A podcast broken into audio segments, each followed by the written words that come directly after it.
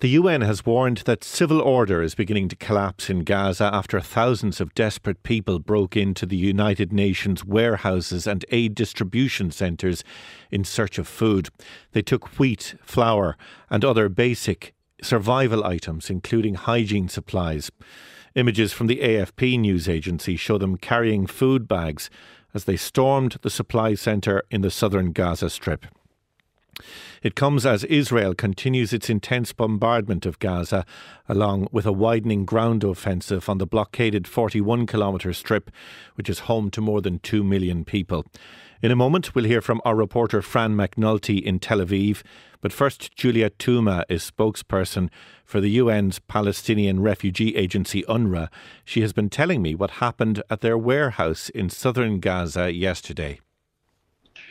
Yeah, very sadly, we had uh, thousands of people come into the one of our warehouses and some of our distribution centers. Um, and if it's if it's significant, it's only because the levels of despair and frustration among the communities is very very high.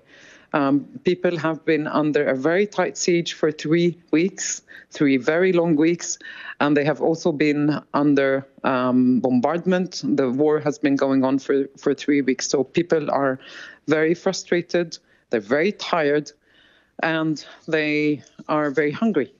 You, you describe this as a worrying sign that civil order is starting to break down after those three weeks of war and that tight siege on Gaza. Is the, the fact that thousands of people broke into your depot to take food supplies, is it an indication that people are, are starving or being starved? I think people are definitely getting hungry. Um, and they also feel that they're left on their own. The cuts in communication, the total blackout that we had yesterday in Gaza added insult to injury. And so people feel abandoned, they're frustrated, um, and they've been going through this unspeakable suffering for the past three weeks you obviously cannot distribute uh, those food supplies in an orderly way if, if they're not there anymore. Right now, what are the prospects of more aid arriving uh, to help the people who need it? There should be more aid. There should be more aid because uh, what we've been getting is a drop in the ocean. We have received 84 trucks in the past nine days. That's nothing in comparison. This is an average nine trucks per day, whereas Gaza used to get 500 trucks per day. So we need to increase the number of trucks and we need to also include in them um, fuel. This is absolutely critical. Fuel is absolutely critical for our operations in, in the Gaza Strip. So we need a steady humanitarian supply line that comes into the Gaza Strip every single day to meet the overwhelming needs. Is any fuel getting in? Uh, fuel is needed, of course, to power generators for hospitals, also to sanitise water supplies. Is any of it getting in now, and how much of it is left? No fuel has come into Gaza since the 7th of October. So these convoys that have been coming into Gaza, they did not have on them fuel. And fuel is very much needed. Now, onto how much is left, that I cannot answer. What I do know is that UNRWA started rationing its use of fuel, and that obviously has an impact on our operations. We need fuel for our cars, for the trucks to go and pick up the um, the supplies that are coming on these humanitarian convoys. We need it for the medical facility. We needed to send wheat flour to the bakeries so that we make we make bread.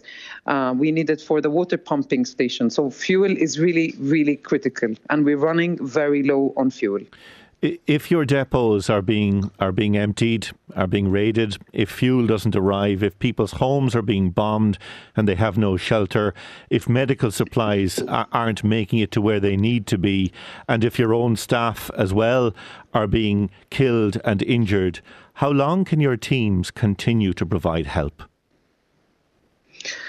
We're being pushed to the brink. UNRWA, the largest humanitarian actor on the ground in Gaza and one of the oldest, we are being pushed to the brink.